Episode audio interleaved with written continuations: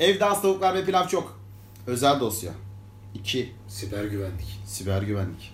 Siber güvenlik.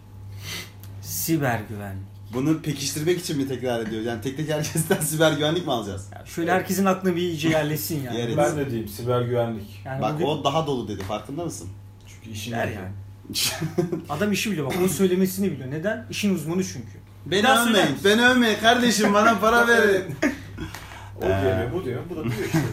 Bunu yapıyor.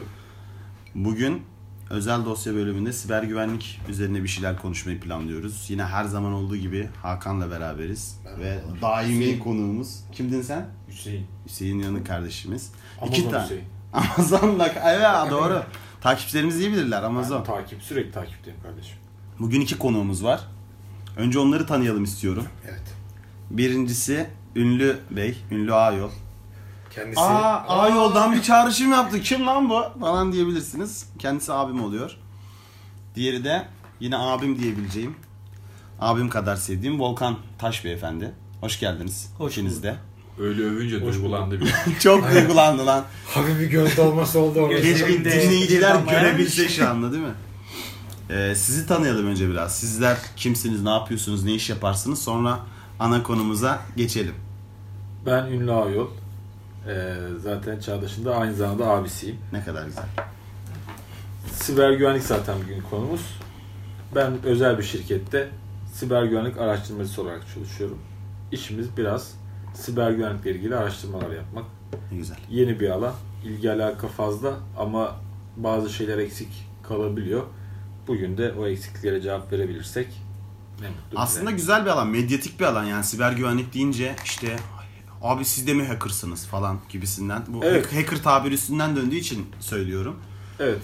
Yani üniversitelerde mesela şöyle bir durum var. Bu bizim için avantaj aslında. Ben işimin o taraftaki avantajları çok fazla. Yani sevdiğim işte diye de oluyor olabilir ama şu avantajı var. Üniversitede normalde sempozyumlar, etkinlikler vesaire düzenlendiği zaman işte sinema ile alakalı olduğu zaman genelde ona ilgili insanlar gelir ama güvenlikle alakalı olduğu zaman katılım çok fazla olabiliyor. Ee, çünkü neden? Herkes merak ediyor. İşle alakalı olan ve olmayan ki yeni nesil çok daha fazla sosyal medya olsun, internet dünyası, işte mobil cihazlar da çok fazla hayatımıza girdi. Hı hı. IoT zaten çok daha farklı bir dünya tarafında. IoT dediğimiz IoT. IoT dediğimiz o yani tabirleri vereyim kim yani bilmiyormuş gibi dinleyicilere en azından anlatalım. evet yani İngilizceden Türkçe çevirdiğinde çok saçma. Şeylerin, interneti, interneti, olarak geçiyor. Nesnelerin interneti. Nesnelerin daha interneti güzel. diye biraz daha evet oturttular. Hı Ee, Bilmiyordum. öğrendim mesela. Ben de bilmiyordum mesela. Ha. Yani normalde Cahil herifler. Bunu Çalışın dedim. de- Siz gelmeden önce çalışın dedim kardeşim bunları. işte şeylerin internet olarak geçiyordu. Şimdi biraz daha Türkçemize onu evrilttiler Aynen. mi denir bilmiyorum ama evrilttiler işte. Nesnenin internet oldu. Ee, güzel de oldu yani. Birçok nesnenin e, dinamik olarak bilgi alması, bilgi aktarması. Her şeyin interneti Her diyebilir şeyin miyiz aslında? Yani evet. çaydanlığın dahi internete bağlanıp Evet. diğer makinelerle iletişime geçmesi, Evet. veri tutması, işte buzdolaplarında falan çok fazla var bu. Mesela bununla alakalı olarak buzdolabı deyince aklıma geldi. Samsung bir buzdolabı çıkarmış. Daha yeni. Ee, senin e, ne sev, e, sevdiğin yemeklerle başka aynı yemekleri seven biriyle senin aranda böyle bir e, Çöp çatanlık çatanlık yapıyor. Evet. Allah Allah. Evet evet. Geçen gün hatta bir yazılımcı Alsak mı? arkadaş vardı. Kaç paraymış? Yazılımcı bir arkadaş Çok vardı. O da bahsetti ondan. Ama ya bu tür şeyler bana çok şey gelmiyor. Yani böyle çok amacına hizmet edeceğini düşünmüyorum. Yani Evet. Tinder uygulamasını biliyorsunuz. Normalde hobisi olan insanları Biz bir hiç araya bilmeyiz öyle getirmek, uygulamalar. Çok. hobisi olan insanları bir araya getirmek için çıkan bir şey ama Türkiye'de de dünyada da bu biraz daha çöp çatanlığa kaymış oluyor. Ama aslında hani bu bahsettiğimiz kadar e, yani şeylerin interneti deyip geçebileceğimiz kadar e, sığ bir konu değil. Çünkü hani geçen de konuşmuştuk. Hani dünyanın en büyük DDoS saldırılarından biri buzdolaplarıyla yapıldı demiştim. Evet. DDoS ne ona da bir girelim. Ufaktan Olur. ısınalım istiyorum. Evet. Ama ondan önce çok özür dileyerek e, bir de Volkan Bey'i tanıyalım. Sen ne Evet. yapıyorsun? Siz Direkt nereden taşıyorsunuz? Onu görelim. Sonra konuya bir dalalım. Sonra nereden çıkarsak Allah kerim diyelim yani. Benim ismim Volkan Taş. Ben de yine özel bir şirkette siber güvenlikle Aynı şirkette mi? Aynı şirkette diyelim. Ee, ben de bir özel şirkette çalışıyorum siber güvenlik üzerine. Hı hı. Sizin tanışıklığınız zaten liseye dayanıyor. Lisede beraberdik. Daha Sonra- sonra, yurt dışında üniversiteye yine beraber gittik. Ev arkadaşlığı yaptınız ya. Orada yine ev arkadaşlığı 10 yıldan yaptık. fazladır tanışıyorsunuz Ee, herhalde. 15 yıl olacak. 15 yıl 15 olacak. yıl. Evet. Ha, 15 yıldan beri 2004'ten beri tanışıyoruz. evet, sürekli hem aynı yerde okuduk, aynı yerde yaşadık. Şimdi aynı şirkette çalışıyoruz. Çok Yine siber güvenlik üzerine. Bu şekilde.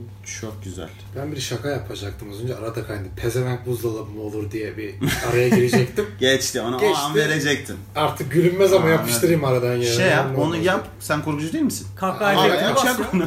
Evet. Araya çak onu. Aynen. Hüsam'ın sesinin üstüne bindir. Hatta Çök çatanın üstüne bindir. Şöyle de bir şey söyleyeyim. Cem Yılmaz da bir şaka yapmıştı zamanında. İşte benim fişe taktığım cihaz bana ne yapabilir diye. Ha. Bugün geldiğimiz noktada e, neler yapılabileceğini Az Cem çok Yılmaz herhalde muhtemelen görmüştür. yapar. Robotlar tehlikelidir ben korkuyorum. Evet. Biz evimizde bulundurmamaya çalışıyoruz genelde robotik aletler. Hep mekaniğe doğru. Hep analog. Hep analog biz. Hep analog bizim. Zaten o robotu elde edecek para da yok bizde. Şimdi. Yani. Aa. Çok da düşürme bizi canım Hüseyin'cim yani dışarıda Ya öyle bir izlenim verme. olsam buzdolabına şey yapıp dışarıdan buz alıp arasında kullanırım. Çünkü sesi gerçekten katlediyor ya bu burada. Bütün kayıtlarda. Vallahi Hakan'cım o da senin problemin diyelim. Daimi konuk iki oda. Bir konu- Aslında buzdolabıyla da bir bölüm, özel bir bölüm yapıp Harbi şeyden daha ya. e, büyük katılımcı ya. Buzdolabı çok önemli katılımcı. Neyse. E, bu siber güvenlik nedir abi? Bu genel bir e, işte hacker kavramı üstüne konuştuk. Bence oradan yola çıkalım. Sonra işte o buzdolaplarının DDoS meselesine girelim. DDoS nedir? Bunlardan konuşalım. Şöyle aslında ilk etapta biraz daha bilgi güvenliği olarak iş ilerliyordu. Ee, yani biraz daha böyle kurumların, şirketlerin vesaire bilgilerinin çalınması, kişilerin bilgilerinin çalınması muhabbetiyle beraber ilerledi. Şimdi biraz daha siber güvenliğe kaydı. Şu anda bu da tartışılıyor. Yani dünyada her zaman bu oldu. Kanoncular, Nikoncular, Androidçiler, iOS'çular. Hı hı. Ee, siyah sevenler, beyaz sevenler. Yani her yerde ayrışıyoruz. Bilgi güvenliği, siber güvenlik de şu anda birbirinden biraz daha kopmaya başladı. Bilgi güvenliği biraz daha ufak kitlelere hitap etmeye başladı. Siber güvenlik çok büyük bir kavram herhalde. Evet, siber güvenlik aslında çok geniş bir kavram. Yani Bazı- Siber kelimesi değil mi? Yani yani siber çok geniş bir kavram aslında baktığın zaman. Ee, yani şu anda biraz Türkiye'de de şeylerde de o sıkıntı yaşanıyor. Yani şirketler arasında da bu. Bazı şirketler siber güvenlik şirketi diyorlar. Bazıları hani siz aslında bilgi güvenliği şirketisiniz. Hı hı. Siber güvenlik çok daha farklı bir dünya. Çünkü bu işin içinde siber güvenlik dediğin an itibaren için içine siber terörizm vesaire de giriyor.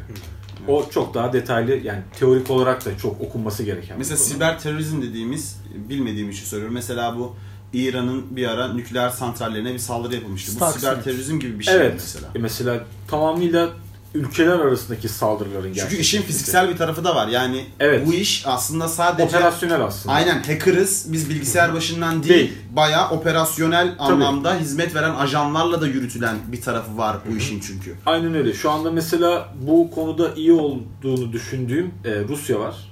Rusya'nın troll ordusu diye bir ekibi var. Bunların amaçları dünya üzerinde birçok basında kendi oluşturdukları ve birçok basında e, şey yapmaları. Yani troll haberler oluşturarak e, kitleleri dengeleri bozmaları. Evet, manipülasyon aslında. Hı hı. Bu mesela siber güvenlik tarafına kayıyor. Bilgi güvenliği aslında alakalı bir durum yok. Herhangi bir çalma vesaire yok ama şu anda her şey internet üzerinde olduğu için oradaki Psikolojik savaşı da öyle yürütüyorsun. Aynen öyle aslında. Psikolojik savaş. Bu savaş insanlar için daha böyle sempatik geliyor. Çünkü niye? Bombalar patlamıyor, silahlar patlamıyor. Biraz daha e, insanlar çok umursamıyorlar aslında Aynen siber öyle. güvenlik tarafında. Çünkü bir can kaybı kadar önemli değil veri kaybı. Ama aslında zaman- e, öyle doğru ama can kayıplarına yol açan bir şey. Evet. Çünkü mesela şunu biliyorum ben. E, mesela Trump başkan seçildi Amerika'da. Trump başkan seçilirken çok iyi biliyorsunuz. Siz yani bilmeyen dinleyiciler için söyleyeyim. Mesela Facebook üzerinden Cambridge Analytica. Cambridge Analytica diye bir skandal ortaya çıkmıştı. Bilmeyenler için kısaca ben özetleyeyim. Sen eksik kalan Olur, yerde söyle. ki. Mesela şöyle. Atıyorum kanka sen şeysin.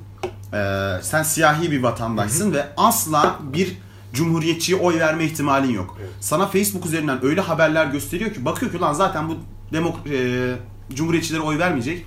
Buna biz öyle haberler gösterelim ki bu adam diyor demokrasiye soğusun ve oy vermesin. Evet. İşte seni seni analiz ediyor zaten o big data dediğimiz o büyük veriden seni kodluyor. Sen kimsin, nesin, kime oy verirsin, ne yaparsın? İşte ortada biriysen senin cumhuriyetçilere biraz daha yaklaşacak ya- yalan haberler sana veriyor ve bu şekilde bak o algı yönetimi, o psikolojik savaş dediğimiz şey bugün Trump'la işte O psikolojik savaşın sonucunda Suriye'de milyonlarca insan ölebiliyor. İşte Afganistan'a bomba atılabiliyor Tabii falan ki. filan. Bu kadar büyük bir Zaten etkisi var ülkeler aslında. arasında olmasıyla beraber hatta e, son 2-3 yıla kadar evet can kayıplarına sebebiyet vermiyordu. Ama son 2-3 yılda dediğin olayların dışında bazı hack vakaları da insanların ölümüne sebebiyet vermeye Mesela? başladı.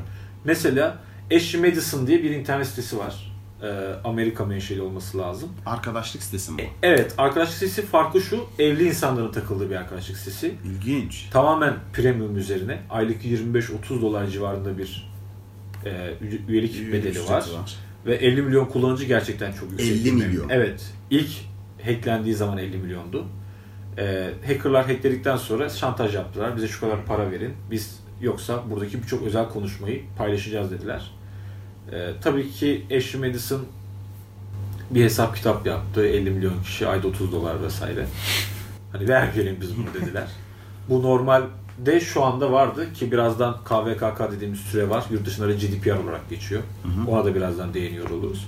Bununla beraber hackerlar bu parayı alamadıktan sonra yayınladılar bu mesajları ve çok üst düzey iş adamları işte bürokratlar vesaire orada birçok insanın fotoğrafları ortaya çıktı. Ee, daha sonrasında iki kişinin de intihar ettiği söylendi mesela. Bu sebeplerden bir tanesi. E, şu anda e, baktığımız zaman Da Vinci diye biliyorum. Yani düzeltin eğer yanlışsa. Da Vinci metoduyla robotik ameliyatlar yapılıyor.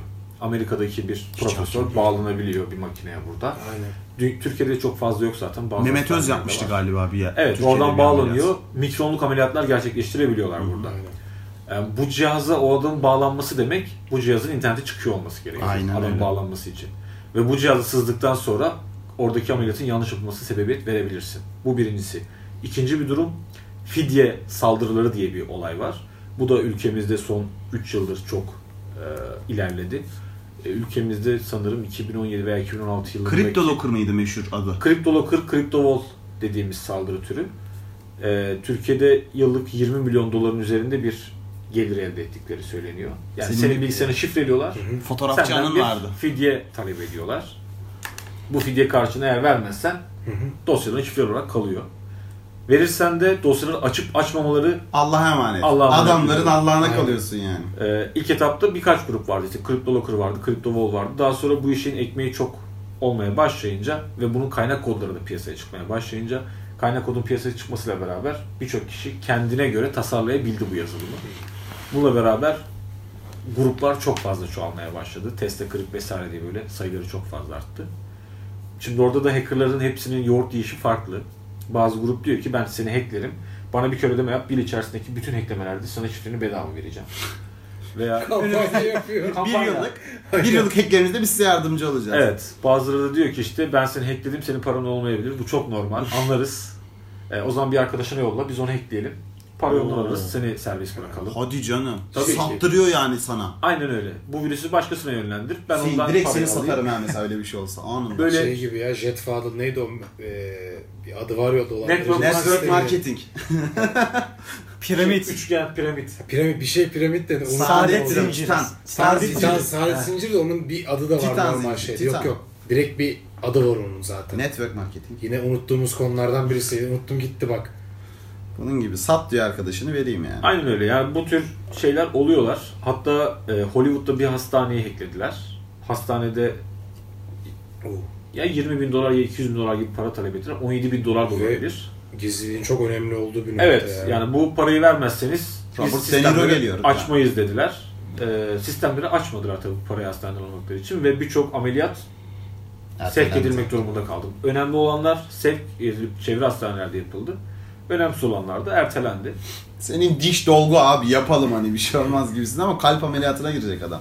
Riskli. Aynen öyle. Yani bu ciddi anlamda bir sıkıntı oluşturuyor. Yani bu tür şeylerde yaşanıyor, yaşanmıyor değil. Ya ben mesela biraz şeye çekeyim konuyu. Ee, bu sosyal medyadaki davranış durumunu aslında hani biraz önce bahsettik ya. e, her şey aslında fiziksel olarak da sanal diyoruz ama fiziksel olarak aslında bir yerde var oluyor. Bizim attığımız fotoğrafta, Evet, e, videoda aslında bir yerde fiziksel olarak bulunuyor.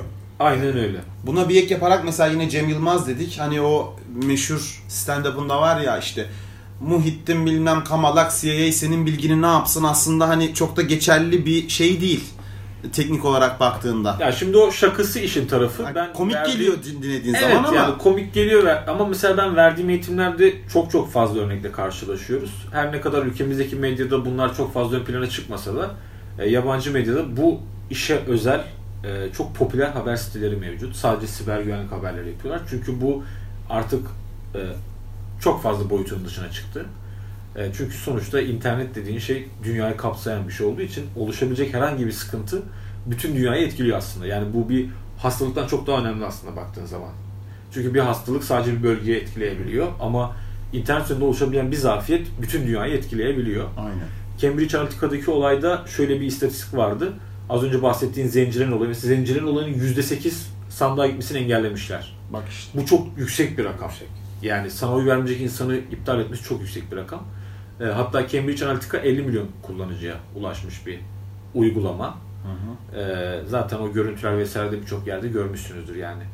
Neler yapabileceklerinden bahsediyorlar ve neler yapabileceklerinin çok fazla boyutu yok. Beğeni sayısıyla e, birçok noktada mesela orada bir istatistik var şu an tam olarak hatırlamıyorum ama afaki olarak söyleyebilirim.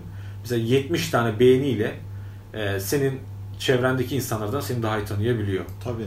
E, işte 150 beğeniyle çok yakın Seni çevrende senden de iyi tanıyor aslında. 300 beğeniyle eşinden ve seni senden daha iyi tanıyabiliyor. Çünkü bu biraz daha sosyolojik de kalabilir, psikolojik de olabilir aslında biraz incelenmesi gereken. Tabii tabii işin bilinçaltı tarafı var. Çünkü insanlar katil olduğunu birini öldürdüğü zaman aslında seri katil. Çünkü seri katiller de doğar doğmaz seri katil olarak doğmuyor. Bu bir yerde bir şeyin tetiklenmesiyle oluyor. Sosyal medyada bunu çok net bilebiliyorlar. Aynen öyle. Hatta e, şu da var. E, biraz konunun dışına çıkacağım ama örnek vermek için söylüyorum. E, mesela bazı özel kuvvetler var biliyorsunuz dünya üzerinde. Yani özel şirketler koruma yapıyorlar. Bunlar mesela bilgisayar oyunlarındaki silahlı bilgisayar oyunlarında bahsettiğimiz mesela PUBG, PUBG gibi. Counter Strike gibi oyunlarda insanların tepkilerine göre, hesap kitaplarına göre oradan adam seçtikleri bile konuşuluyor şu an dünya üzerinde mesela. Hmm. Çünkü adamın yeteneği çok yüksek. Yani gelen sesi anlayabiliyor, mermi atışını bilebiliyor. Ki birçok oyunlar eskisi gibi de değil. E, şu andaki gerçekten silahların tasarlanması mesela PUBG'de oynadığımız zaman görüyoruz. Şu an risk altındayım Yani ben ya. adamı- O- Öyle düşününce beni her an CIA'yı çağırabilirim. Evet. Maalesef çok iyi oynuyorum. Adamı dürbünle görüp ateş ettiğin zaman adamı vuramıyorsun. Çünkü adam 300 metrede. Senin belli bir rüzgar hesabı olmasa bile belli bir yukarı atıp mermini sekmesini hesaplaman Düşünmek gerekiyor. lazım. Aynen öyle. Bu profesyonel oyuncular için çok önemli. Çünkü adam her attığını vurabiliyor. O hesabı yapabiliyor. Hani bu tür şeylerle de karşılaşılabiliyor. Yani karşılaşılmıyor değil. Çok iyiymiş. Şimdi hacker hacker dedik. Bir hacker'ın tanımına girelim istiyorum. Oradan pis pis sırıtma bana Hakan. Bir boşluk oldu ya böyle bir gülesim geldi. Kesersin oraları. İşin ne canım? Allah? Allah. Ee, hacker nedir? Bu beyaz şapka, siyah şapka. İşin biraz medyatik taraflarını hani hem biz de merak ediyoruz. Aslında de bunlar merak ediyor. biraz daha medyatik tarafı. Tabii. Ee, genelde hackerlar dediğimiz kavram değil de böyle siber korsana kaçıyor hacker dediğin şey. Aynen. Aslında hacker'ın karşılığı siber korsan değil. Bu biraz daha medyanın dayatmasıyla beraber böyle olmuş bir şey. Hacker dediğin şey aslında genel olarak baktığın zaman bir şey amacının dışında kullanabilen kişi demek. Ben eğitimlerde de verdiğim en iyi örneklerden bir tanesi yoğurt kovasını saksı olarak kullanmak aslında bir hacking örneği. Zaten şu anda aslında hayatımıza da biraz girdi. Life hacking denilen bir olay çıktı artık. Hayatı kolaylaştıracak şeyler. Mesela işte adam e, bir ağaç buluyor. Ağacı belli bir yönetmelerle beraber işte bunu çok daha farklı bir yerlere getirebiliyor. Gibi. Veya şu bir tane adam vardı YouTube'da gördüğümüz. Metali alıyor, bıçak yapıyor mesela. Drest abi. Evet, mesela bunlar aslında bir hacking. Yani kenarda kalan şeyi farklı amaçlarla kullanabilmek. Burada tabii kendi içlerinde bölünüyor. Ee, her memleketin iyisi kötüsü vardır muhabbeti gibi. Hackerların da iyisi vardır, kötüsü vardır. Hackerlarda üç kavram var ama. Beyaz şapkalı, siyah şapkalı ve gri şapkalı. Beyaz şapkalı hackerlar genelde bizim gibi özel kurumlarda veya devlet bünyesinde çalışan anlaşma karşılığı şirketlere sızma testi dediğimiz yani biz şöyle yapıyoruz sistemlerde bir müşteriyle anlaşıyoruz. Müşteriyle belli bir fiyat konuşuyoruz. Daha sonrasında bu işi ne kadar sürede yapacağımızı konuşuyoruz. Bir gizlilik sözleşmesi imzalıyoruz. Bu sözleşme çerçevesinde sisteme sızmaya çalışıyoruz. E, amacımız tamamen zarar vermek değil. Sadece açık kapıları gösterip oranın kapatılmasını sağlamak. E, siyah şapkalı hacker dediğimiz tamamen hırsızlık Kötü demek niyetli. çok doğru değil. Kötü niyetli. Bu ego tatmin için yapıyor olabilir. ülkesel olarak bir tarafa cevap vermek amaçlı yapılabilir ki eski forumlardan hatırlarsınız gövde gösterisi diye bir Hmm. kategori olurdu. Kendini göstermek amaçlı. Zamanında çok takıldık da forumlarında. Selam olsun diyerek. Evet. Yani veya para için de yapılıyor olabilir. Şantaj için yapıyor olabilir ki şu anda artık bunların hepsi hayatımıza çok sık girmeye başladı. Biz bundan 5-6 sene önce bahsettiğimizde bunların bazıları teorideydi. Yani gerçekleşmiş değildi ama bir tehditti. Olabilme ihtimali vardı ama bugün siber dünyada aklımıza gelen her şey aslında oluyor. Olduğu için de biraz daha kavram daha da geniş bir hale almaya başlıyor ve herkese hitap edilmeye başlanıyor tarafta. Gri ne yapıyor baba? Green Hacker ne yapıyor? Mr. Robot diye bir dizi var. Herkes Ee, Mr. Robot hemen. dizisi herkes bilir. Yani güvenlikle ilgilenen. Gündüzleri Biraz beyaz, ne? geceleri siyah gibi mi? Evet. Yani aslında ülkemizde çok mevcut olmasa da dünya üzerinde bunu yapan insanlar var. İşte gündüzleri normal bir şirkette çalışırken ki normal çalıştığı şirkette sızma testi uzmanı olmak durumunda da değil. Orada bir yazılımcı olarak çalışıp, iyi insan olarak çalışıp ama akşamları belli saatlerde mesaisini underground dediğimiz tarafta farklı amaçlar için yeteneklerini kullanabilme olayını diyebiliyoruz. Yani bu aslında siber dünya ile normal yaşadığımız dünya kavramları birbirine çok benzediği için anlatmak çok kolay ama insanlara biraz şey yani afaki kalabiliyor. Tabii. Çünkü siber dünyada olan her şeyin aslında dünya üzerinde yaşanmış bir örnekleri olabiliyor. Grilik de böyle. Yani adam işte bir e, dizi vardı. Dexter. Hı, ben de tam onu diyecektim. Evet, Dexter mesela. Normal hayatta aslında olsun Dexter bizim dünyadaki gri hacker. Yani Adli tıp uzmanı aslında. adli tıp uzmanı Yani. aslında ama geceleri Aynen. katillik yapan bir Katil. ahbabımız. Ama orada da şey o da suçluların peşinde ya aslında. Hani Evet. Adaleti kendince bir sağlama, Sağlama amacı güdüyor yani. çalışıyor. Tabii bu bir çerçeve sığdıramadığın için biraz daha işte aktivistler vardı mesela. Bir de hacktivistler var. Yani Aynen. normal dünyada olan her şeyin karşılığı aslında siber dünyada da çok net bir Anonymous vardı. Meşhur. Anonymous vardı. İşte Türkiye'de de bazı gruplar vardı. Reddit işte vardı, Lusek meşhur. vardı falan. Bunların hepsi aslında baktığın zaman Bir de Anonymous- belge yayınlayanlar vardı. Neydi onların adı? Abi var ya beyaz saçlı. Assange. Assange. Julian Assange. Julian Assange. Neydi onun ekibinin adı? Anonymous değil. Wikileaks. Wikileaks grubu. Wikileaks. Evet. Ya bunlar şimdi şöyle bir durum da var dünya üzerinde. Normalde hack grupları da terör grupları gibi. E, şu an biliyorsunuz Orta Doğu'da da birçok terör grubu var. Bunlar belli dönemlerde farklı isimlerle farklı operasyonlar gerçekleştirebiliyor. Verdiğin paraya göre. Bazı e, hack grupları, hacktivist diye kendini tabir eden ama tamamen illegal tarafta olan insanlar. Anonymous vesaire bilinen yüzler. Ama mesela çok dönem, dönem dönem durumlara göre operasyon gerçekleştiren farklı gruplar çıkabiliyor. Bunlar genelde o grupların içerisinden yetişme elemanlar olabiliyor veya ülkenin desteklediği bir grup olabiliyor, bir grup oluşturabiliyor. Bu grup o yıl herhangi bir isimle bir operasyon gerçekleştirebiliyor. Ve operasyon süresince de o ismi takınıyorlar. Daha sonra hayatlarını normal devam, Devam ediyorlar. ediyorlar. Aynen öyle. Peki bu şimdi siber ordu ülkeler dedik. Mesela Türkiye'de de böyle bir ara haberler çıktığını ben hatırlıyorum. Türkiye siber ordusunu kuruyor falan gibi. Şimdi böyle bir ordu var mı? Var da bilmiyor muyuz? E, Aslında e, böyle bir ordu şu anda kurulma çalışmaları var. Belli arkadaşlar da alındı. Türkiye'de hatta e, BTK'nın çatısı altında yapılan Siber Yıldız diye bir yarışma. Bir ara çünkü ben bir ilan falan açıldığını hatırlıyorum. O tarz böyle yanlış mı biliyorum? E, bu ilanlar değil de Siber Yıldız tarafına geçtiler. Çünkü devlet tarafındaki en büyük sıkıntı maalesef ülkemizde e, diploma gerekliliği. Tabii. Kamuya birini almak istediğin zaman bununla ilgili yeterliliğini gösterecek bir diploma. Resmi bir şey istiyor Bekliyor. senden. Evet ama ülkemiz e, bu işin zor olduğunu şu anda farkına vardığından dolayı birkaç yıldır Siber Yıldız diye bir yarışma düzenliyor ve bu Siber Yıldız yarışmasına ki gerçekten çok başarılı olduğunu düşünüyorum. Çünkü 30 35 bin 40 bin kişi katılıyor. Hadi canım. Evet. Bu 35 bin 40 bin içinde 3-4 kişilik gruplar da olabiliyor. Tek kişilik insanlar da olabiliyorlar. Bunların içerisindeki yarışma sonucunda belli ilk 10'a, ilk 20'ye, ilk 30'a giren insanlarla birebir mülakata çağırıyorlar. Diploma vesaire gibi herhangi bir şey yapmadan tamamen yeteneklerine göre alıp istihdam edebiliyorlar. Çok güzel. Kendi bünyelerinde de istihdam ettiği oluyor BTK'nın.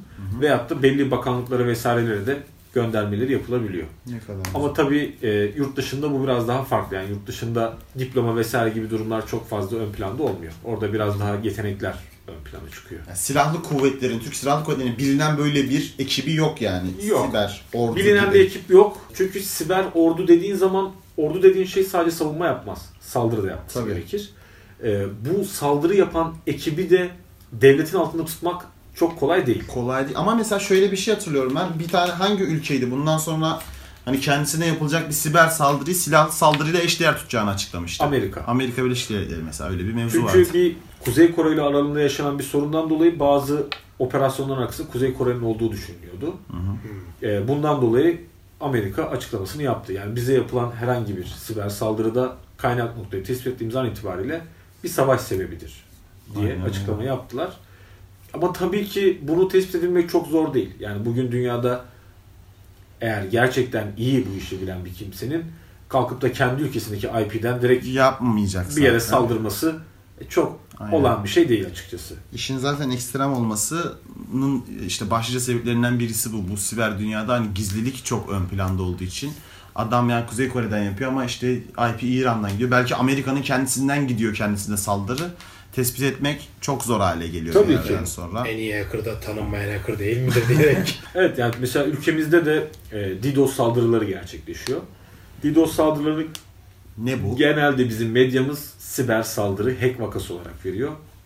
DDoS saldırısı aslında bir hack saldırısı olarak çok fazla e, Kabul edilmez mi? kabul edilmez güvenlik sektöründe. Çünkü hack dediğiniz olayda içeri sızma ve bir şeyler alıyor olmanız gerekiyor. Hack dediğiniz olay buna geçiyor. Yani bir erişim sağlamak. ya gerekiyor. bilgiyi alacaksın ya değiştireceksin yani. Evet yani herhangi bir şekilde içeri sızman gerekiyor ki zaten eskiden de o sızalım bir indeks yapalım. Aynen. İşte orada kendi İsmimiz olsun. ismimiz olsun. Saygılar, sevgiler diye böyle mesaj gönderelim kısımları vardı. Ama artık hackerlar dediğimiz kişiler de bu işin böyle olmayacağını farkına vardılar. Biraz daha sisteme sızıp oradan veri çekip bunu devlet menfaatine kullanma. Eğer devletin desteklediği bir grupsa veya kendi menfaatine kullanıp kurumlara, devlete satma. Satma para kazan. Veya işte itibar düşürmek için şirketlerin kullanabiliyorlar. Ama DDoS dediğimiz şey aslında yine gerçek hayattaki gibi bir durum. Yani bugün bir e, restorana gittiğiniz zaman restoranın kapasitesi oturma kişi yeri bellidir. Veya 500 TL otobüsü düşünelim. 100 kişi kapasitesi var ama o 200 yanlış kişi. örnek olabilir. çok, çok doğru değil. doluyor yani o hani. Kapasite aştırabiliyor kitlenmiyor. onlar. Ya bir restoranda 30 kişilik yer var. Sen yemek yemeye gittiğin zaman 30 kişinin hepsi doluysa senin için o restoran aslında hiçbir işlevi yoktur. Bir Kapalı restoran yani. gibi değildir. Kapalıdır senin için. Çünkü her yer kapalı durumdadır. Sen gidip başka yere gitmen gerekir. DDoS saldırısı aslında bu. Kaynak tüketme demek. Yani örneğin bir bankanın anlık olarak karşılayabileceği kişi sayısı mevcut. Bu her şirket, her kurum için böyle. Google için de bu böyle. Yani Google'ın da karşılayabileceği belli bir sayı var. Doğru. Çünkü bugün DDoS saldırısı dediğimizde dünyada DDoS saldırısıyla engellenememiş bir yer yok. Yani Mesela Google engellenmiş mi hiç? Evet, DDoS'la. DDoS, saldırısıyla Google'ın kendi ilginç. ana domaininin tam olarak örneğini hatırlamıyorum ama uzantılı domainlerin mesela Hmm. e, DDoS saldırısıyla kapatıldığını biliyorum. Hatta ülkemizden birkaç kişinin de bunu yapabildiğini e, biliyorum yani. Gururlandık falan. Zorlandık şu an. Evet yani hani bu yapılamayacak bir şey değil yapılabiliyor. DDoS dediğimiz olayda internet sitesinin karşılayacağı 10 bin kişi var. 10 bin birinci kişi gelen sitenin kapalı olduğunu görüyor. Çünkü site artık o saatten sonra servis veremiyor. E tabi bu 10 bin kişi bankanın müşterisiyle değil, normal insanlar olduğu zaman bankanın gerçek Müşteri müşterisi giremiyor. bankaya ulaşamadığın itibariyle bankanın hacklendiğini düşünüyor. Bu tabii ki medyamızda böyle yansıtılıyor ama aslında durum böyle değil. Tamamen o ara servis dışı kalma durumu aslında. Ve Türkiye'de yapılan DDoS saldırılarında yapılan araştırmalar şunu gösteriyor. Kaynakların %70'i Türkiye. Yani Türkiye'den yapılıyor bu saldırı. Ama baktığın zaman aslında ev kullanıcısının bundan hiçbir haberi yok. İndirdiği bir eklenti, browser'ına koyduğu bir eklenti veya bilgisayarına indirdiği crackli yazılımlar vesaire gibi durumlar bunu yapıyorlar. Yani dinleyiciler dikkat etsinler. Her şeyi indirmesinler. Kesinlikle. Yani Buradan internet- bir iki hani kısadan hisse çıkarttıralım istiyorum insanlara. İşte e, yani bir şekilde ne bir yerlere hizmet etsinler ne bilgisayarlarını kullanıp işte bitcoin bastırsınlar. Bunlara dikkat etsinler istiyoruz. Evet yani internette beleş diye bir şey yok. Biz e, millet olarak bazen bu tür şeyleri seviyoruz. Beleşi ama beleşte kimseye bir şey vermiyor. Çünkü torrent dünyasına baktığın zaman Call of Duty'nin her zaman çıkış zamanları vardır. İşte Call of Duty mesela Eylül-Ekim ayı gibi çıkar. E, torrentten oynayacaklar. Aralıkta bu oyuna ulaşırlar. Torrent o zaman Aynen. düşer. Ama hiç kimse veya Photoshop çok pahalı bir uygulama. Ve insanlara bugün baktığın zaman herkesin kullanımında crackli yazılımlar görüyoruz. Kimse kalkıp Photoshop'un e, kodlarına erişip veya Photoshop'u herhangi bir manipülasyonla ücretsiz kullanmayı, işte o lisanslamayı vesaire gerçekleştirmesini Hani babasının hayrına gerçekleştirmiyor tabii ki. Bunun karşılığında seni bir şekilde kullanmaya Bir başlıyor. söz vardır yani bir ürün ücretsizse aslında ürün sensindir. Aynen öyle. Yani sen bir şey ücretsiz kullanıyorsan aslında o hizmet o ürün değil sensin muhtemelen ve senin ya bilgini satın alıyor. İşte ya ya bir şekilde senin üstünden senin kaynaklarını kullanıp Bitcoin basıyor adam. Bir şekilde senden faydalanıyor. Tabii yani bugün Google'a veya YouTube'a baktığın zaman aslında işin büyük boyutu reklamdan kazanmak değil tabii ki.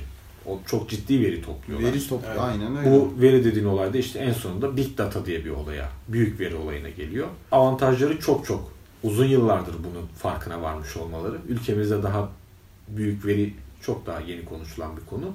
Ama onlar çok daha erkenden bu işin farkına vardıkları için çok daha eskiden beri ellerinde var.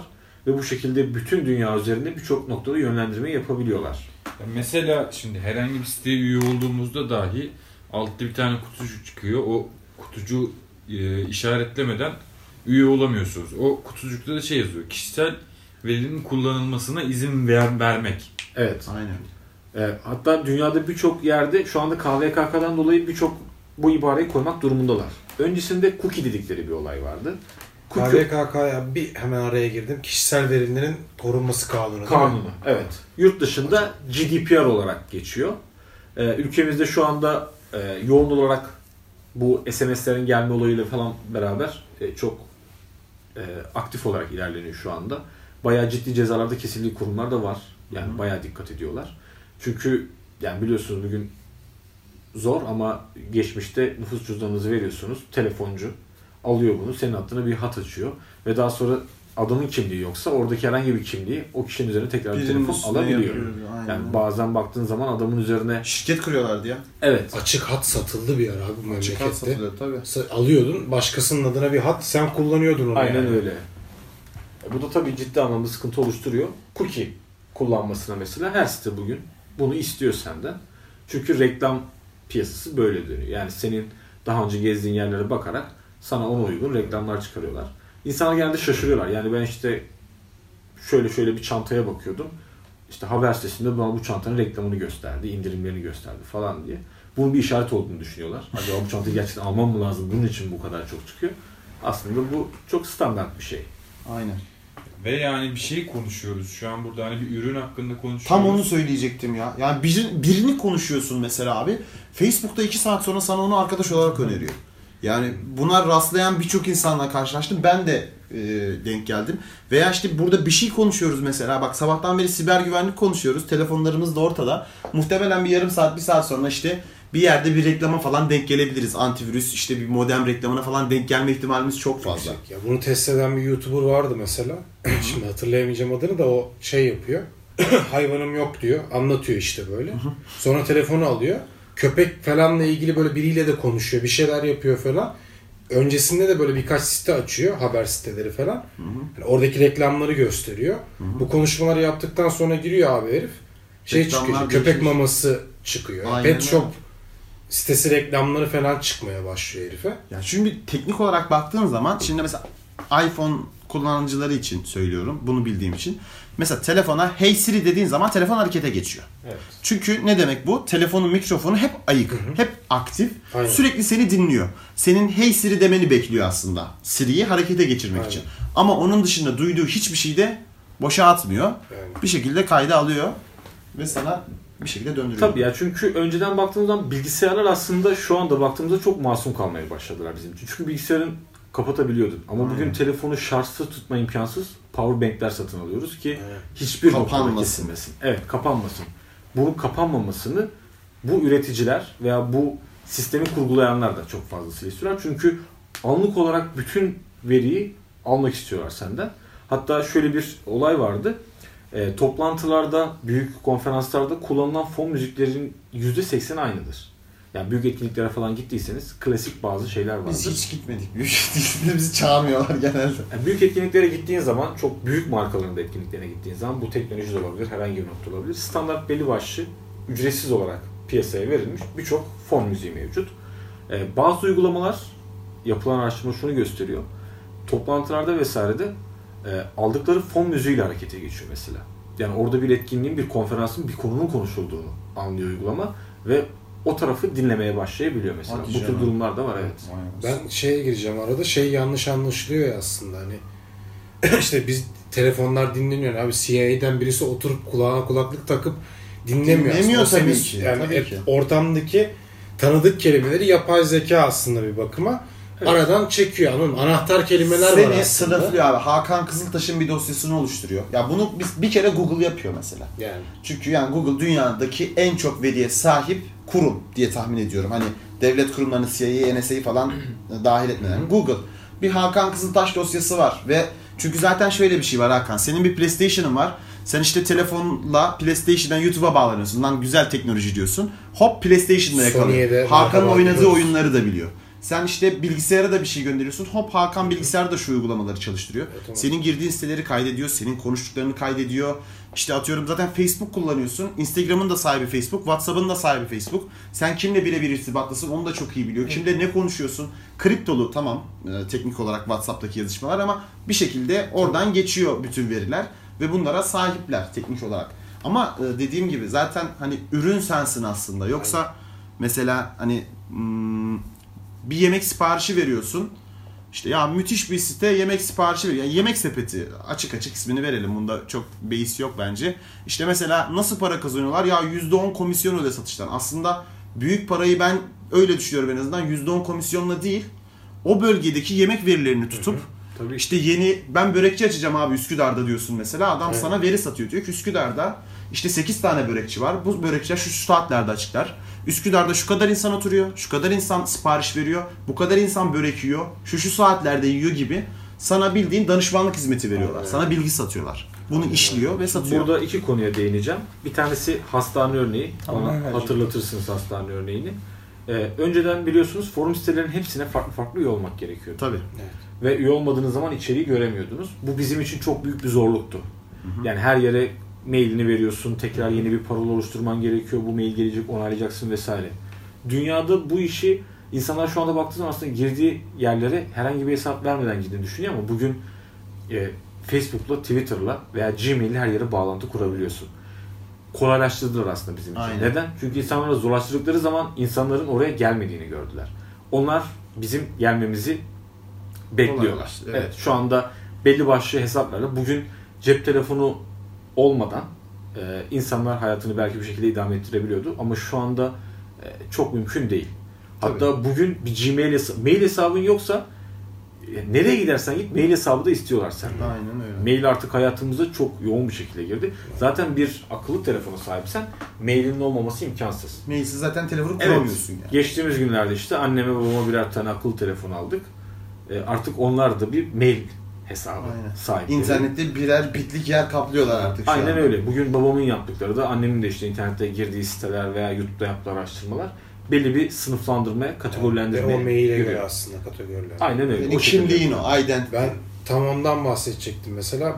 Ben de şimdi 3-4 tane mailim var mesela farklı farklı kullandığım aslında. Hı hı. Hepsinde farklı tür reklamlar ve şeyler çıkıyor yani hani karşıma çıkan Sen şeyler. kandırmışsın Hakan. Sistemi eklemişsin bro. mesela. Hotmail'im benim yıllardır kullandığım bir şey olduğu için mesela forumlara vesaire onunla üyeyim. Ona gelen maillerde o açık olduğu zaman gezindiğim browser'da da karşıma çıkan şeylerde mesela bambaşka bir profil varken telefonumda kayıtlı Gmail'de karşıma çıkan şeyler başka oluyor. Onun açık olduğu bir Evet. bilgisayar kullanıyorsam. Bir de tamamen şu an iş için kullandığım bir mailim var. Ondaki mesela karşıma çıkan şeylerde daha çok gerçekten kendi yaptığım işle ilgili. Ya diyelim o Gmail hesabına giriş yapmışım bir browser'dan. Hep iş kurgu. için kullandığıma. Hep daha çok evet işimle ilgili, işte video ile ilgili, işte stok sitelerinin reklamları mesela o maille giriş yaptıysam daha çok çıkıyor. Çıkıyor. Hotmail ile giriş yaptığım bir Outlook'tan giriş yaptığım bir browser kullanıyorsam o sırada işte o mesela çok karmaşık yani. Çünkü her yere her yere üye olduğum bir mail yani. E bir de mesela daha Gmail, başka bir Gmail'im daha var mesela. Bir ara iş için de kullanmıştım ama yine böyle daha alakasız şeylere falan da giriş yapmıştım var onun işte yemek sepeti vesaire gibi. Ondaki reklam profili de bambaşka mesela yani. Aynen öyle. Şu anda Google'ı ben hacklemiş olabilirim. Üç farklı kişilikle karşı duruyorum oraya. Bro yani. şu an telefonuna çıkmıyor bunu duydular bilgin olsun. Artık iptal oldu diyorsun. Tehlike altındasın. Yani siber dünya paranoyak olmayı gerektiriyor. Çünkü bugün baktığın zaman senkronizasyonlar çok hoşumuza gidiyor. Yani telefondan bir şey yapıyorum ve buna bilgisayar hemen geçtiğim zaman bilgisayardan devam edebiliyorum. E, bu yapılan çalışmaların hiçbiri aslında insanların hayatını kolaylaştırmak için değil. Bu biraz daha e, veriyi daha net toplayabilmek için. Hastane örneğinden gelecek olursak Tam ona. Türkiye'de e, bir hastane var, özel bir hastane. E, bunlar hastane kuracaklar. Hastane biraz maliyetli bir durum. Çünkü departman departman kurman gerekiyor. İşte çocuk hastalıkları, kalp, damar, işte vesaire vesaire gibi birçok alan var. Ve bunların çoğu e, bir restoran gibi değilsin. Birçok veriye ihtiyacın var. O bölgede hastane kuracaksan o bölgedeki insanların hasta profilini bilmen gerekiyor. Ve o hastane araştırma yaptığı zaman e, birçok araştırmada, anketlerle vesaire istedikleri veriye ulaşamıyorlar. E, ya hastaneyi kuracaklar ve 5 yıl belki de 10 yıl sonraki tecrübelerle bazı departmanları küçültecekler, bazılarını büyütecekler ki bu arada hem zaman kaybı var hem de ciddi anlamda bir maliyet kaybı var. Ve sonrasında e, yakın çevredeki hastanelerin verilerine biri aracılığıyla ulaşarak kaç tane hasta kaç günde kaç hasta geliyor verisine ulaşıyorlar. Şimdi o hastanelere sorsan işte günde kaç kişinin geldiğini ne yapabilir diyorsun. İşte ne yapabilir değil. Senin 5-10 yılda ettiğin tecrübeyi adam aslında direkt işin başında sahip olabiliyor. Ve bu şekilde istediği şekilde iki tane çocuk doktoru. Aslında bu ticari sır dediğimiz şey yani. Evet, insanlar aslında herkes veri topluyor bugün. Ama bunu işleyebilmek aslında önemli Aynen olan öyle. mesele. Veri toplamak aslında çok önemli mesele değil. Google'ın avantajı bunu çok iyi işleyebiliyor olması. Yoksa bugün e, dediğin gibi yani bir kebapçı da gittiğin zaman onun elinde de belli veriler var. Çünkü mesela bizim oradaki bir dürümcü var mesela. Biz onunla konuştuğumuz zaman şey demişti. Hangi bölgelerde, hangi saatlerde hangi siparişin geldiğini biliyorum ben. İşte üniversitenin olduğu taraflar. Oraya mesela sipariş istediği zaman ben mesela 5 tane 10 tane fazladan dürüm yolluyorum dedi mesela. Adam aradığı zaman direkt ben oradaki Hızlıca oraya yolluyor. yollandırabiliyorum. Adana satılır diyor mesela. Aynen öyle. Yani çünkü Gibi. orada 10 tane Adana'yı yolluyor. 6'sını satsa 4 tanesi kalsa adam için hiçbir problem yok. Çünkü diğer türlü tekrar motorun gelip gitmesi vesaire ufak çapta olsa o da kendi edindiği verileri işleyip kullanabiliyor. O o kadar işliyorken, Aynen o adam öyle. o kadar bilgisiyle işte o bilinç düzeyinde herif o kadar hesaplıyorken sen bunu işte Google belki yüzlerce belki binlerce veri mühendisi çalıştıran bir e, firma ki zaten yapay zeka üstünden bu veriyi işliyor. Onun e, elde edebileceği değerin mali değerini düşün. Yani milyonlarca dolarlık Evet. kar elde edebiliyor. Google zaten şunu da söyledi. 2015'in Mayıs yılıydı herhalde. Açıklama yaptı. Dedi ki bu saatten sonra ben Google olarak devlet veya herhangi bir noktada istenildiği anda itibaren verileri paylaşmak durumundayım. hı. Ve isteyenler Gmail hesabını kapatabilir dediler. O tarih itibariyle kimse Gmail'ini kapatmadı çünkü hayatımıza çok girmiş durumdaydı. Bugün hangimiz kapatabiliriz? Spotify'da geçen gün bana böyle bir mail Bana yollamış. da geldi. Allah. Allah. Bana Ee, kullanıcı sözleşme içeriğini değiştiriyoruz. Ee, şu tarihten sonra kullanmazsan geçerli olmayacak ama eğer o tarihten sonra kullanıyorsan ki herhangi bir şey onay vermene de gerek yok. Kullanmaya devam ettiğin itibariyle artık yeni şey Aynen. oluyor. Sükut ikrardandır deyip Aynen Yani öyle. Mesela benzer örnek bende de şey de var. Öğrenciyken bir sosyal medya danışmanlığı yapan bir yerde çalışmıştım. Videolarını yapıyordum. Orada bile küçük çaplı şey var işte. Yani işte bir okul var mesela. Okulun belli bir siyasi görüş durumu var. Okulun işte sosyal medya hesaplarını takip edeceği kişileri de önceden girip profillerini bir aslında stoklayıp o Evet. tabirle buraya uygun mu biz onları takip ettiğimizde onların ilgisini çekebilecek miyiz diye bununla ilgili çalışma yapılıp işte Excel tablosu tutuluyordu vesaire. Ya da işte daha çok mesela şey en büyük örnek aslında saç ekim merkezlerinin Türklerden çok Araplara mesela. aynı Araplar için mesela şey yapıyor. Onları takip edip hani böyle bir Hedef şirket de var, çünkü. hastane de var Evet. Demesi yani. Ya bu Otomatik çok basit örneklerden zaten. biri. Çok yani basit. Eğer Yani sen Instagram'da atıyorum işte kellikle alakalı bir şey, şey YouTube'da kellikle alakalı bir şey arıyorsun Google'da. Instagram'dan sana o reklamı öneriyor. İşte Türkiye'de bir saç ekim merkezi var. Bu kadar. Zaten Instagram bunu söylüyor. Yani yarın bir gün Instagram'da reklam vermek istediği zaman adam sana diyor işte yaşa, cinsiyete, konuma göre reklam verebilirsin. Hı hı. İşte özelleştirilmiş reklam verme Tabii, olana. tabii. Sen diyorsun ben Instagram'da işte atıyorum yeni bir çay markası tanıtacağım. Çay çok şey oldu. Çaydan örneği veremeyeceğimi anladım. Saç ekim reklamı vereceğim. Diyorsun ki Facebook'ta bana işte saç ürünleriyle alakalı bir şeyler aramış insanları önüme getir diyorsun. Şöyle söyleyeyim. Facebook'ta bizim bir arkadaşımız vardı. Düğün fotoğrafçısı. Ee, bir ara bizim yanımızda reklam verdi. Facebook'a reklam vermesi bir, bir buçuk saati geçti. o kadar çok detaylı ki Hı hı. düğün fotoğrafçısı işte e, yeni ilişkisi durumunu oluşturanlara benim reklamımı göster. Hah, İşte bak evlenmiş, nişanlanmış kişileri beğenenlere benim reklamımı göster. Çünkü artık o kadar kategorik olarak dallandı ki hatta geçen bir yerdeydi sanırım. Google'la giriş yaptığın an itibariyle beğenmene gerek yok. Gezdiğin sayfalara göre bile artık seni çok rahat analiz edebiliyor. Tabii ki. Android telefonlar Gmail'e bağlı zaten. Yani Chrome'undan yani her şeyinden Aynen. girdiğin siteler direkt aktarılıyor. Tabii ki. Hatta Google şu anda dikkat ederseniz Google'a girdiğinizde önceden kelimeyi komple yazmanız gerekirdi. Sonra Didymin söylerdi sana. Şimdi harflere bastığın yazmak önermeler başlıyor. sana. Sen o yazıyı yazdıktan sonra araya basmasan bile o direkt Google database'ine düşüyor. alıyor değil mi? Evet. Aynen. Yani bu bunu aramak istedi. Ama bu, bu konuyla ilgili bir şeyler araştırıyor Çekindi. ama araya basmadı.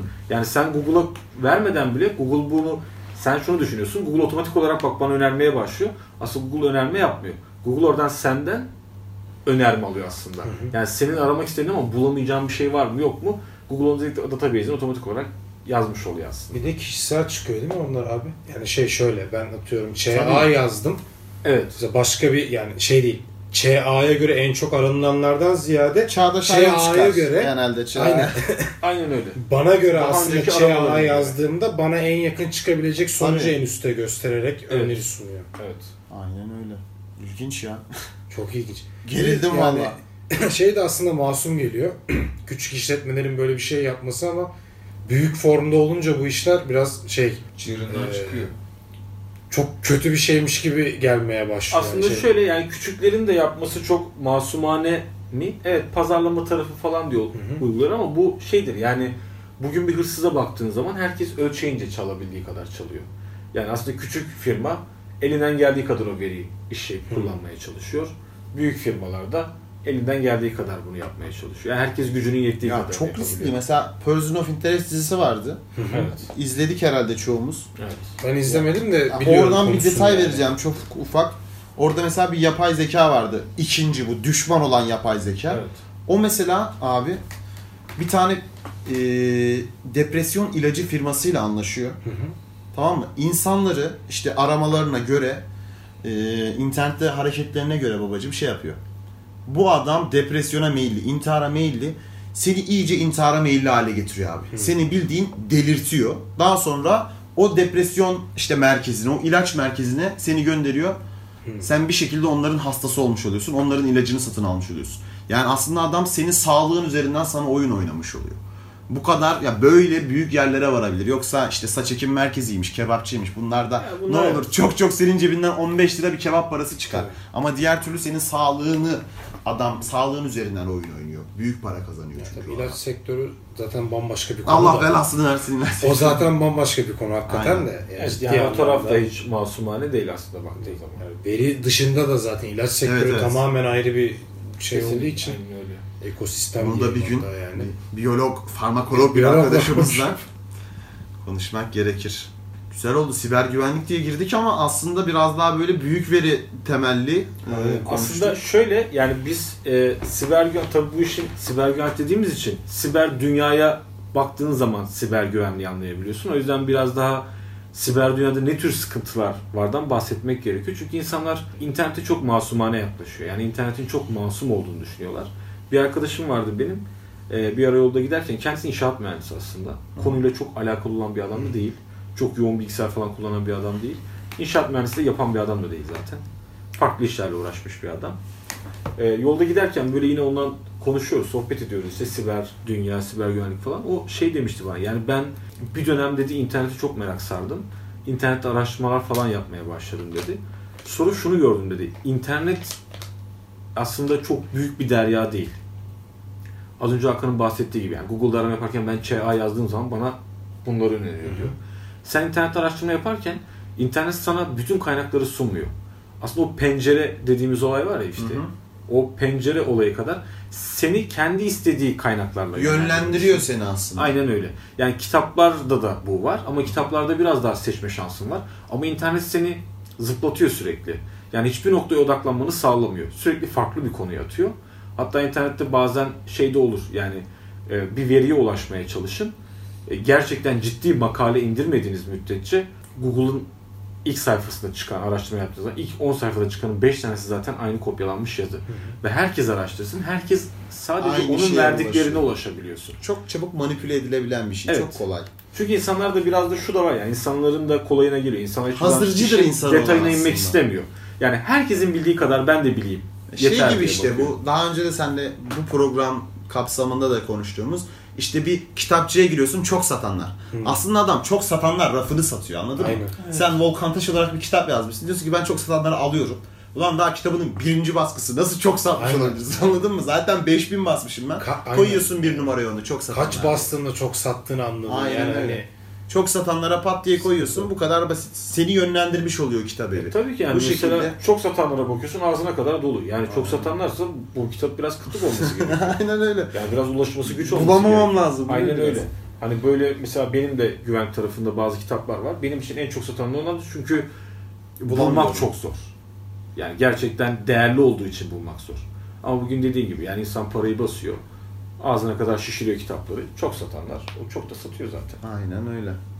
Dediğim gibi yani siber güvenlikten girdik. Büyük veri konuştuk özellikle. Ee, bayağı da Volkan güzel, Bey abicim doldurucu ya. bir konuşma oldu.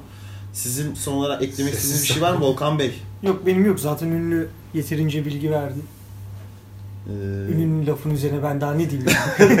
Vallahi bizleri kedere düşürdü. Ben de yani üzüldüm anladın mı? Ama yani şimdi baktığımız zaman hani siber güvenlik cidden tehlikeli olduğu noktalarda var yani. insanların ölümlerine de sebep olduğu Sebep noktalar olabiliyor. oluyor.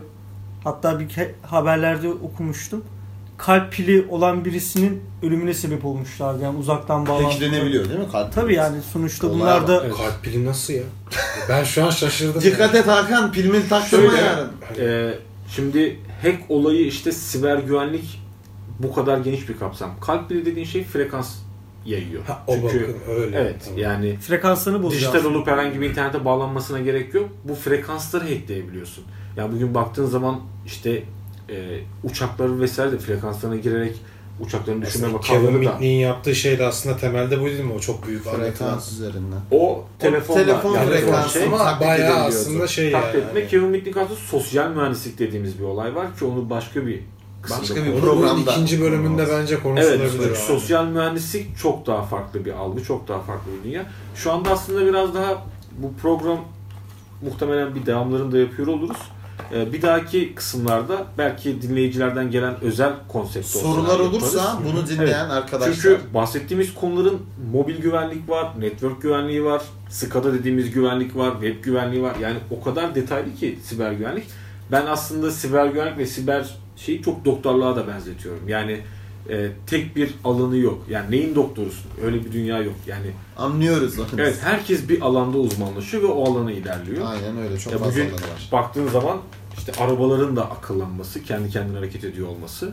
Hatta e, Tesla aracında da böyle bir çalışma da yapmışlar, anket.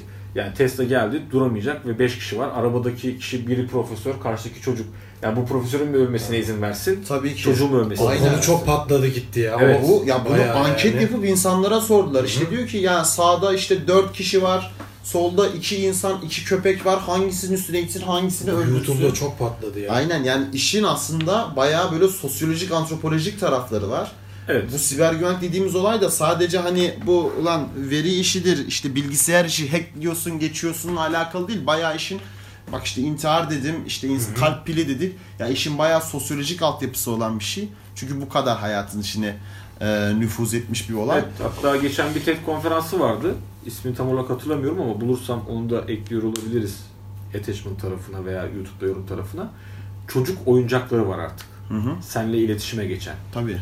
e, internete bağlı.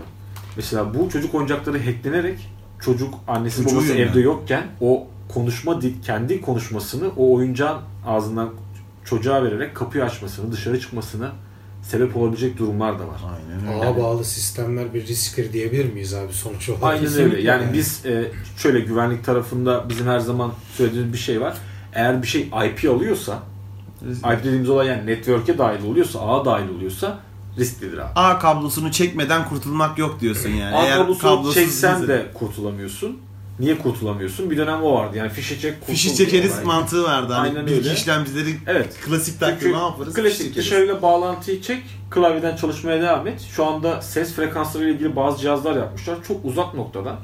Senin bu odada klavye basıt tuşlarından çünkü her klavyenin çıkış sesi farklı. Telefonda da böyle. Yani Evet. bastığın zaman farklı. Telefonda zaten nota. Nota, O aynen. Çok basit Nota, öğrenmek. evet. Ee, bu nota fiziksel olarak klavyede de mevcut aslında. Yani her vurduğun keystroke'larda bunu Unique bir sesi var yani. Aynen hepsinin. öyle. O unique sesi alarak e, karakteri dönüştürebiliyor. Anasını. Sen burada klavye boş olsun. Klavyeye bastığın her tuş Anlıyor. o tarafa karakter olarak dönüp Moralim bir parola bozuldu. giriyorsan vesaire. bunu Güzel bir anlayabiliyor. program yapalım diye girdik. Moralim Aynen. bozuldu yemin ediyorum. Moralin bozulması lazım. Yani ben onu her zaman söylüyorum. Gerçekten. Teşekkür ederim abi. Acı ama gerçek. Yani nasıl dışarıda bugün gezerken akşam oldu işte evimdeyim yine güvenli değilim diyebiliyorsun. Hırsız girebilir vesaire. Nasıl evde paranoyaksak e, siber dünyada da daha fazlasıyla paranoyak olmamız lazım. Çünkü evin camları vesaire girebilecek yerler kısıtlı. Ama siber dünyada adamın nereden geleceğini kesin. Ya adam seni gece Anlamayabilirsin. gece en fazla dışarıda cep telefonunu alır, cüzdanını alır ama sanal ortamda Donuna kadar. keşke donunu alsa yani. yani. O yüzden webcamlerinizi bantta kapatın arkadaşlar diyerek Klasik aynen webcamleri kapatın diyerek Programı da kapatıyoruz. programı da kapatalım. Ben Çağdaş ben Hakan. Ben Hüseyin. ve konuklarımız Ünlü. Ben de Volkan. güzel bir program yaptık. Hepinize çok teşekkür ediyorum. Kendinize iyi bakın.